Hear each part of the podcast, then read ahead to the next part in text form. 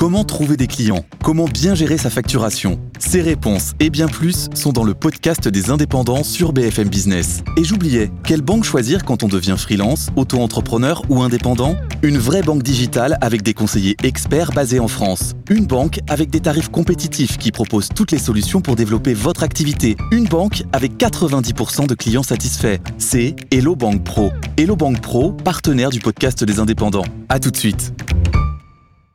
Mathieu Croissando, François Bayrou a donc été relaxé hier dans l'affaire des, emplois fictifs d'assistant parlementaire du, du, du Modem. Il sera d'ailleurs l'invité tout à l'heure d'Apolline de Malherbe dans le face-à-face à, 8h30. Est-ce qu'il peut revenir dans le jeu politique du coup? Ah bah, il En tout cas, il a faim, hein, François Bayrou. Hein. Il, veut revenir, ça fait 7 ans qu'il attend ça, euh, euh, sortir de son placard doré du haut commissariat au plan où il commençait à trouver le, temps long. Alors quand on lui pose la question, évidemment, il a le sourire.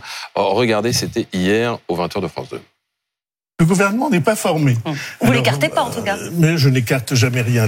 Le, le principe, pour moi, hum. euh, précisément parce que vous êtes engagé, hum. c'est de ne jamais rien écarter ne jamais rien écarter, ça serait quand même une sacrée euh, revanche pour François Bayrou, parce que son statut a quand même un peu changé dans la galaxie macroniste. Certes, il reste le parti, le président pardon d'un parti qui a 50 députés à l'Assemblée nationale et dans une majorité relative, ça compte. Mais lui qui était euh, faiseur de roi en 2007, hein, François Bayrou, il parlait quasiment d'égal à égal avec Emmanuel Macron. Eh ben aujourd'hui, il est moins écouté. Le président continue de le consulter, de l'inviter au dîner important, mais il n'a pas suivi ses conseils sur la réforme des retraites, il n'a pas suivi ses conseils sur la loi immigration.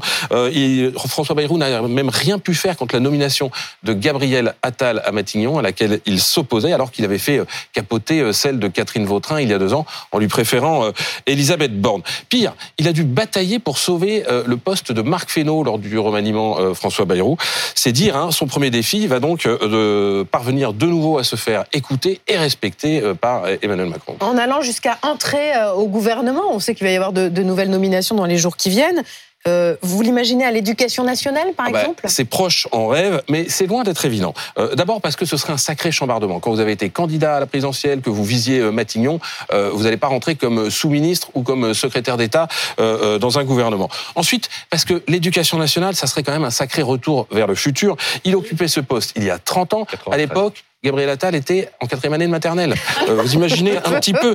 Et puis euh, hier, il a dit qu'il y a un très grand trouble dans l'éducation. A-t-il taclé en visant évidemment Amélie Oudéa Castéra pour lui rappeler que c'est la quatrième année de maternelle. ah non, il a redoublé sa grande section. Ça, monte un peu. il avait 4 ans. 4 ans. Troisième année de maternelle, vous avez raison. Deuxième ou troisième. Euh, en tout cas, il, donc il a taclé Amélie Oudéa Castéra hier en disant qu'il y avait un grand trouble dans l'éducation nationale. On pourrait lui rappeler que quand lui était ministre de l'Éducation nationale, il avait mis 600 000 personnes dans la rue sur la querelle publique-privée, vous vous souvenez, en voulant revoir la loi Fallou.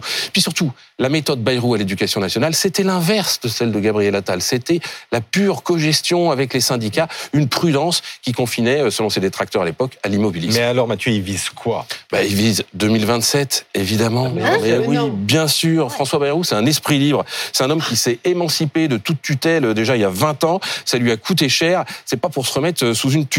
Et quand vous avez tenté trois fois la présidentielle, c'est que vous avez le virus. Alors, comme les jeux sont ouverts, comme la politique sous Emmanuel Macron, c'est un assez incertain, assez mouvant, eh ben, il se dit qu'il a peut-être une chance. Euh, François Bayrou a 72 ans et ses proches font remarquer que c'est plus jeune que Joe Biden. François Bayrou, qui est donc l'invité tout à l'heure du face-à-face -à, -face à 8h30 sur BFM euh, et RMC avec euh, Apolline de Malherbe.